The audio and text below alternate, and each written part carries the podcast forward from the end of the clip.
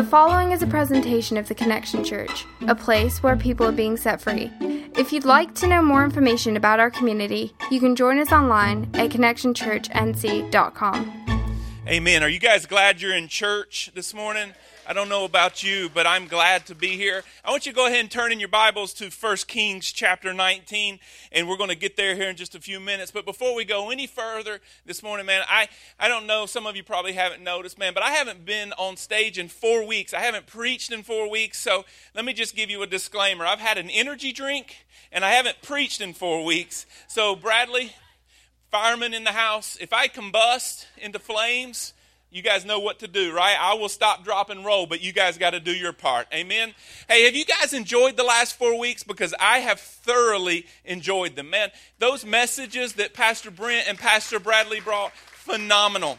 Listen, man, we have such an unbelievable team, and I am just blessed that I get to work with those guys. Over those four weeks, we saw 14 people say yes to Jesus Christ as their Savior. Guys, that is worth celebrating because that is the only business that we are in. So if people aren't coming to know Jesus as their Savior, then what are we doing here, right? But that's what has happened over the last four weeks. And I can promise you that the next four and beyond are going to blow your minds. I cannot wait for the day where we're seeing those 14 and so many others being baptized because that's what we do. When someone says yes to Jesus, we want to see them go forward in public with that faith through baptism. And then we disciple them and we take them out on the streets and we get them into our city and we get them into our community because that's what God's called us to do. So that's what I am thankful for. I am thankful for our team and I am thankful for what God is getting ready to do over these next couple of weeks because listen, I know when we talk about generosity in church, people automatically think that oh, they're going to take two or three offerings. No, that's not what we're going to talk about this morning. You see, and we'll get to the definition of generosity here in just a second, but generosity has so much more to do than just with your money. Okay?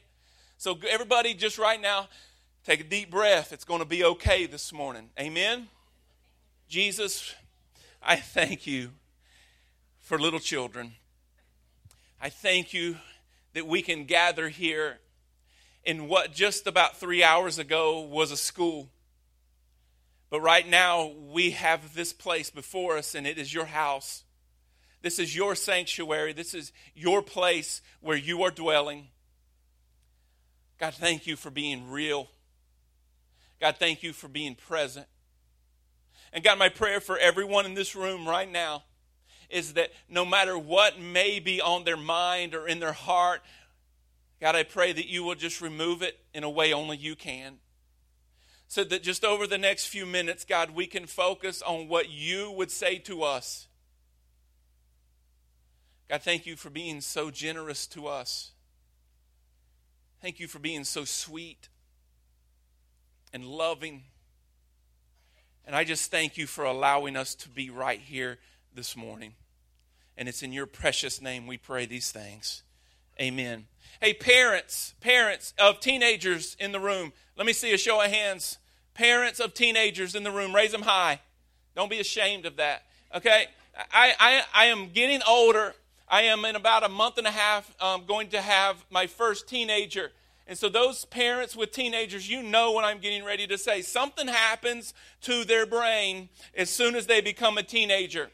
Some of you who have teenagers can talk to me maybe after the service or we'll meet this week because I need some help. Because I have little humans, like perfect little humans that are normal and they do normal things as their little humanness. But now I am getting ready to have a 13 age, 13 year old human. This teenager's coming along and I haven't figured him out. I'm sort of confused because he is so nice and he is so sweet. I've had I got his permission to talk about him this morning. It's okay. He's so nice and he's so sweet and, and he's smart. Like he won a, a award for highest grade in math in sixth grade this year. I don't know who was sitting in front of him, but I thought that was a good thing. but he is so smart and so handsome and so nice and polite, and all of you all like him. But somewhere, an alien has abducted his training of thought. Like he knows what he should do. He knows the answer. But somewhere it is getting lost when it comes to action. He knows that when someone tells him to put up his shoes, it doesn't mean that you just move them this far. The teenage brain is, is sort of intriguing. You guys remember back in the late 80s? Some of you may remember this. They had a commercial that said, This is your brain, and this is your brain on. I'm not saying you teenagers are on drugs, but they took an egg and cracked it into a frying pan. Remember that? As I would love to look into the teenage brain because knowing what to do and actually putting into action are worlds apart. But I think there's a lot of us in here this morning that struggle with that. Listen, if you are not a Christ follower in this room, well, what I'm getting ready to say over about the next 20 minutes, it, it really doesn't apply to you. But you feel free to listen on because here's the thing as Christ followers, we are called. We're not given the option, but we are actually called. Those of us who have introduced our life to Christ, we are actually called to be generous people. Like it's not an option. And what I've seen throughout the church and with so many Christians is just like the teenager's brain. We as Christians, we know that we are to be generous people. Like generosity to the Christ follower should naturally flow out of us. Like we know it. But the application of being generous and actually doing that somewhere gets lost in translation. Do you know that everything God created, I mean everything God created, He created for a purpose. And in their purpose of God's creation, God's created things give. I could spend the whole time this after this morning talking about what those things give, but listen, you think about it from from the sun who gives off heat and energy you think about the plants that we see growing in many of our fields, they give off food. You think about the trees that you'll see on your way home, they're giving off oxygen. Everything God created gives. And guess what? We're created by God. We are to be people of generosity. Somewhere I think it gets lost in the translation here in the church. As I said earlier, I don't want to scare anyone with generosity, but generosity is the willingness to give, the willingness to share. And that doesn't simply have to do with your finances. Oh, it does have to do with your money. But listen, that's not all of our focus this morning or this next three weeks.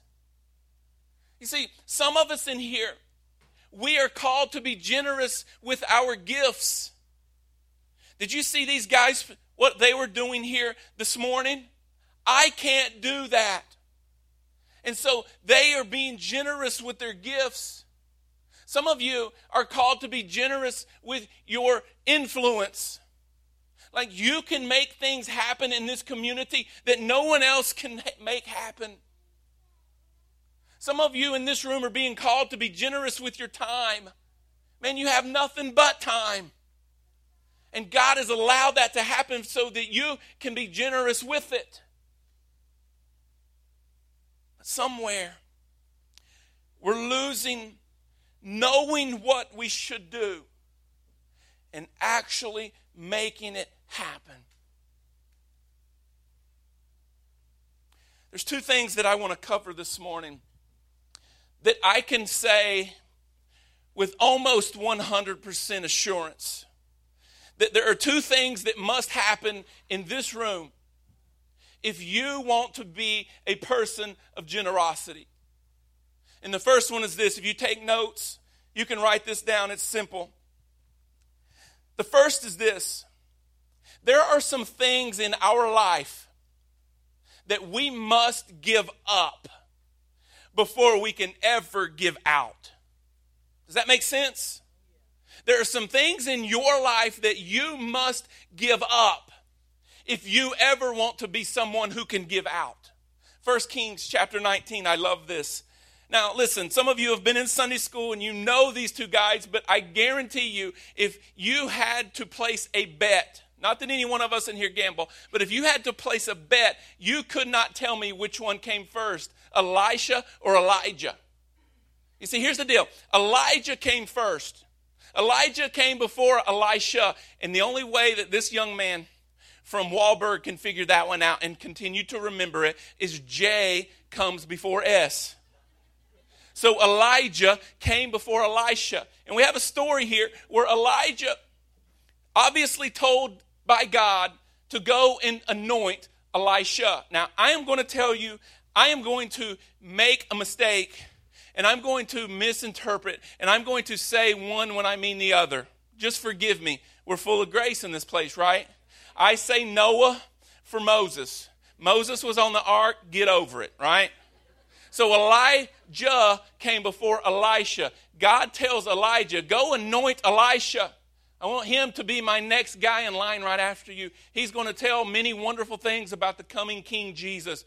And so God says to Elijah, Go and anoint Elisha. And that's where we pick up in 1 Kings chapter 19. And it says this So Elijah, Moses, Noah, whoever you want to say. So Elijah went from there and he found Elisha, son of Shaphat. He was plowing with 12 yoke of oxen. He was himself driving the 12th pair. Elijah went up to him and threw his cloak around him. Now let's just picture this Elisha the younger of the two. Elisha came from a family of influence. They were very wealthy. 12 yoke of oxen, him driving the last pair tells me, and it tells you that this man had a lot of money to own that many pair of oxen.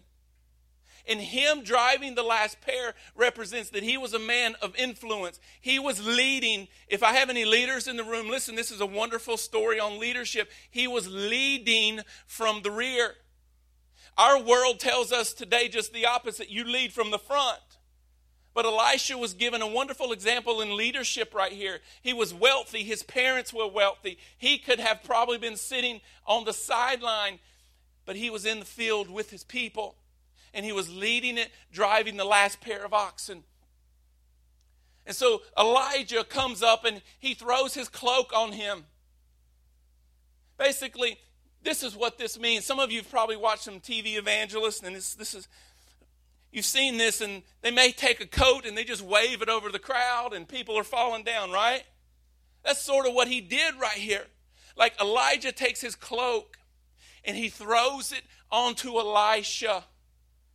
What that represents to us this morning is that cloak represented God's glory being given to Elisha. You see, that's what God told Elijah to do. I want you to go and anoint Elisha, and that's exactly what happens. He throws his cloak over him. God's glory is now with Elisha because Elisha is now being called to go out and spread the word of God. He's the next in line to take over what Elijah has been doing. Let's pick up what happens next. Elisha says to Elijah, says Elisha then left his oxen and he ran after Elijah. Let me kiss my father and mother goodbye, he said, and then I will come with you. Go back, Elijah replied. He says, What have I done to you? Basically saying, Hey, Elisha, you do whatever you need to do. I've done what God told me to do. Now it's up to you to do what God's telling you to do. And so it says this somewhere along the line, Elisha had one of those thoughts, like our teenagers, and much like many of us in the church today. I know what I need to do. Elisha was simply saying, God, I know what you're wanting me to do. And then the battle starts to rage. I know what I need to do. I even know what God's asking me to do, but I still want to go back over here and kiss my father and mother goodbye. Which do I do? And somewhere, maybe in one of those dusty fields, that Elisha was plowing, he knew what he needed to do. There was something that Elisha was going to have to give up. He was going to have to give up life as he knew it if he was going to be obedient to what God was calling him to do. I love what happens next in verse 21. Let me just say a little side note here. Your generosity, your generosity will always affect the people around you. If you become a generous person, it is not only going to affect you, but it will greatly impact the people around you. That's what happens here in verse 21. It says, Elisha, he came to his senses. He knew what he needed to do and he applied it. In verse 21, it says, So Elisha left him and went back. It doesn't say that he went back to kiss his mother and father. It doesn't say that he went back to prepare. It doesn't say that he even went back to pray. It says he went back and he took his yoke of oxen and he slaughtered them. He burned the plowing equipment to cook the meat. And look what it says here. And it says that he gave it to the people and they ate.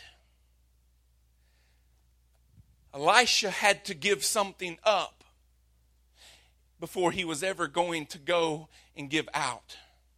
And I love the fact that the people closest to Elisha, they benefited from his obedience first and then his generosity.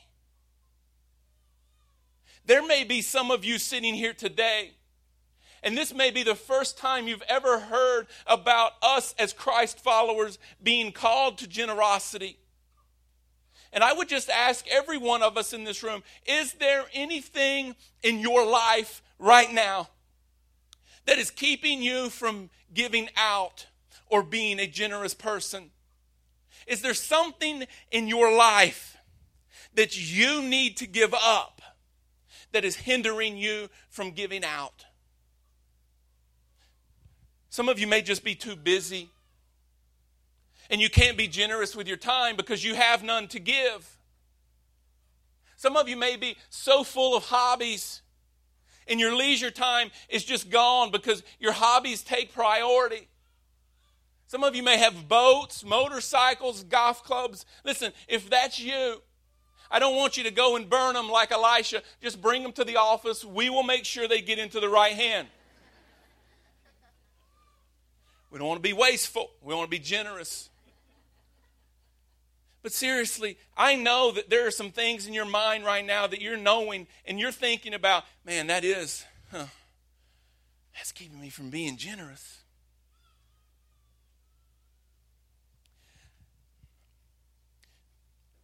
There was something in my life just recently that was keeping me from being very generous. And it was my house payment. My house payment, I was being very generous to the bank, but I wasn't being very generous to the people that God was placing in my life.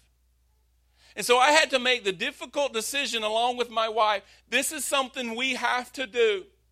Like, we've got to sell our house so that we can be more generous to the people around us. Because I'm tired of being generous to people that I don't even know. People at the bank that own my house. And so we sold our house so that we could, in return, be generous to the people God is placing in our life. And I'd like to say, man, that was the easiest decision. It was the easiest move. It was so smooth.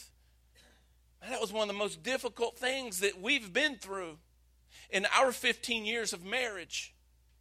But I can promise you, here with Elisha, he gave up something that probably he only knew all his life. And he didn't just simply go put it in a corner or go put it in a barn. He killed his oxen and he burned his plowing equipment because he was saying, What is keeping me from doing what God has called me to do? I am going to destroy it so it can no longer get in the way of me being obedient to God. And so I ask you, what is it that is in your way from giving out? What do you need to give up? And I love the fact that God right now is just saying those things to you.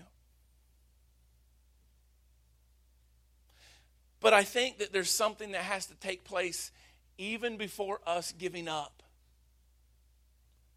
I think every one of us in this room today, right now, God's presence is very real. Man, I'm giving it up. I'm giving it up. I'm giving it up. But I think there's something that has to take place first. Maybe in every one of our lives. You see, before we can ever give up what God has placed right now on our mind, maybe not every one of us, but many of us. You see, before we can ever give up, we've got to give all. And we've got to give Him all. Like, God, you've got to own every bit of us. God, I'm giving you everything I have. God, I want to give you every thought. God, I want to give you every move. God, I want to give you every part of my life. You see, some of us in here need to give Him all that will only help us be able to give up when God places those things on our mind. Turn with me into the New Testament. In, in Matthew records a phenomenal act. Matthew writes about a scene on a beach where these men were doing their thing. They were doing what they knew. They were taking part of the family tradition. And Matthew records what happens when Jesus was walking on the shore. You see, it's in Matthew chapter 4, and I'll just pick up at verse 18. It says, As Jesus was walking beside the Sea of Galilee, he saw two brothers, Simon, called Peter, and his brother Andrew. They were casting a net into the lake, for they were fishermen. Jesus comes on the scene in verse 19 and he says this Come follow me, Jesus said, and I will make you fishers of men. At once, they gave all. At once, it says that they left their nets and followed him. They were willing to give up only because they were willing to give all. And then it goes on in verse 21, it says, Going on from there, he saw two other brothers, James, son of Zebedee, and his brother John. He says, They were in a boat with their father. They were preparing their nets, and Jesus called them. And it says, Immediately they gave all. Immediately they left the boat and their father, and they followed Jesus. You see, I believe the church is known for what it's known for today. I think that we, as Christ followers, have gotten a little bit off track and we are not willing to give all. Like we're willing to give as long as it's comfortable. And again, I'm not only talking about your money, I'm talking about your time, and I'm talking about your influence, and I'm talking about your gifts. What would it look like if the millions of so called Christ followers were so committed to give everything they have that if Jesus told us to jump, we asked him how high? If we were willing to leave our Father if we were willing to leave our nets, if we were willing to leave our boats, if God said to do this, we simply did it. What do you think could start to take place in a little community like Wallburg? What do you think could happen in a city like High Point? If the thousands upon thousands of Christ followers simply gave all.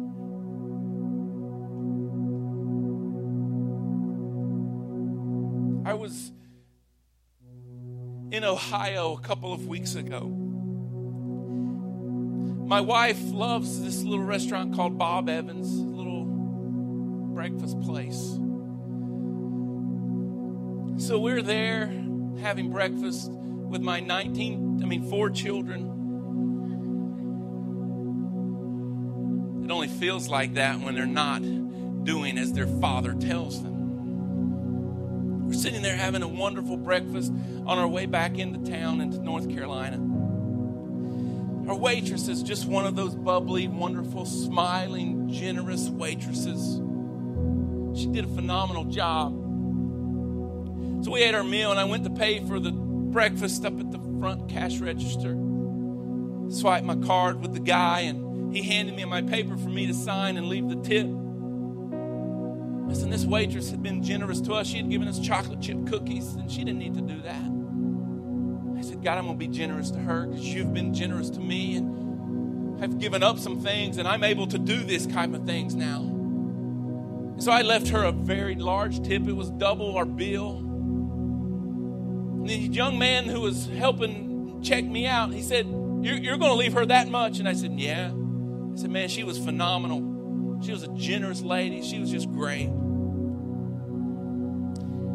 And the young man behind the register looked at me. I had my Los Angeles Dodger hat on, I had a white t shirt on. He said, Are you a baseball player?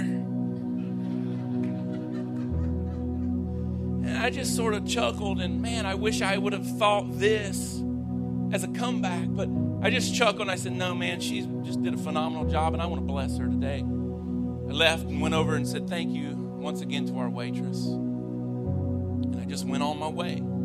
And as I drove, I thought to myself, man, wouldn't it be wonderful one day in our little community called the Piedmont Triad? Wouldn't it be wonderful one day when people start feeling the blessing of our obedience? Wouldn't it be wonderful when we bless someone and share our generosity? Wouldn't it be awesome one day in this Piedmont Triad area that instead of them saying, hey man, are you a baseball player? What if they looked at us and said, man, you must be one of those radical Christ followers? Why can't that happen, church? I believe it can. When we say, God, I know that my house or my car or this debt or this relationship or this group of people or you name it is standing in my way of giving up everything to you, God. You must be one of those radical Christ followers. I promise you, when that day happens, this community started to change. In the name of Jesus. Amen. See, but for that to happen, this generosity thing has to be because we believe it and it's a part of our faith. We'll never be generous people for the long run if we do it just because it's out of feelings. You see, feelings fade, church. This feeling that you have right this second is going to fade. Sometimes we're not going to feel like being generous. Man, some of you don't even like feeling like you don't even feel like being a Christian sometimes. I see y'all's Facebook. This generosity thing will soon fade if it's just based off of your feelings. But when it becomes a part of your faith and understanding that just like Peter, James, John, and Andrew, when Jesus called them, they gave everything they had up. I know there's some of you in here today and you're ready to take that step. I'm ready to give up. Jesus, I'm ready to give all to you.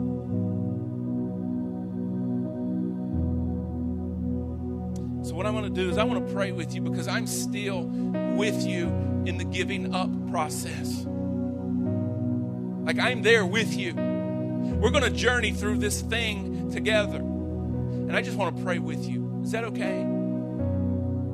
I'm, some of you in here today, you're ready, like I'm ready to give up and I'm ready to give all. Could you just come join me up here? We're going to make this front of the cafeteria, we're going to make this our little time of prayer place. And I know that may be weird for some of you in church, like getting up out of my seat to go pray with the pastor. Man, that's what we do here. I'm just going to ask you, would you come? If you know that God's calling you into this same thing of giving some things up so that you can give Jesus all, I'm just going to ask you, would you come and pray with me right here?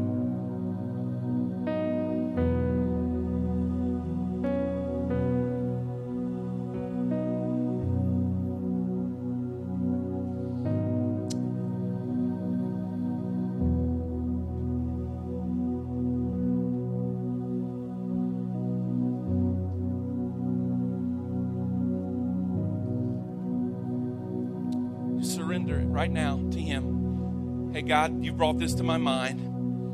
I'm giving it up. I'm done with it. It's in my way of being obedient to you. It's keeping me from being generous.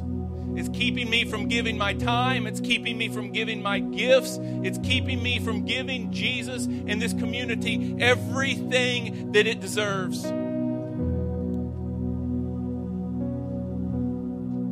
I'm going to just ask right now in this room there may be someone who says, I've never given my life to Jesus. Like, I've never asked him to be my Savior.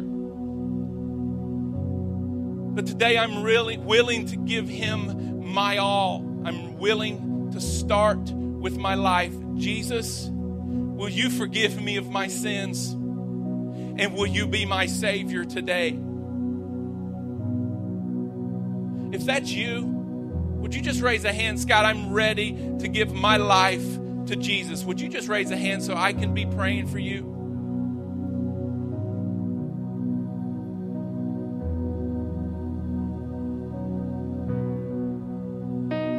Hey, God, I thank you for this very moment. And I know that you are very real. And just as you have called Peter, James, and John, and Andrew, just as you used your prophet Elijah to call Elisha, God, you are calling every one of us here right now to give up and to give you all. And for every one of us in this room, it may be a little different, but it's for a purpose. And it's the purpose of going out into this community and showing people what it means to follow after a man called Jesus Christ. So, God, I'm asking in the powerful name of Jesus through your Holy Spirit right now, whatever it is that these people have brought to you, Jesus, it's yours. God, may we be people of action. God, do not let us leave this room right now knowing what we need to do, but having it get lost in translation. God, may we go out of this place and be recognized as those radical followers of Jesus Christ. God, we promise you that we will give you every bit of the glory because you are the only one that is worthy of it. God, thank you for setting the example of generosity. And it's in your powerful name we pray. Amen.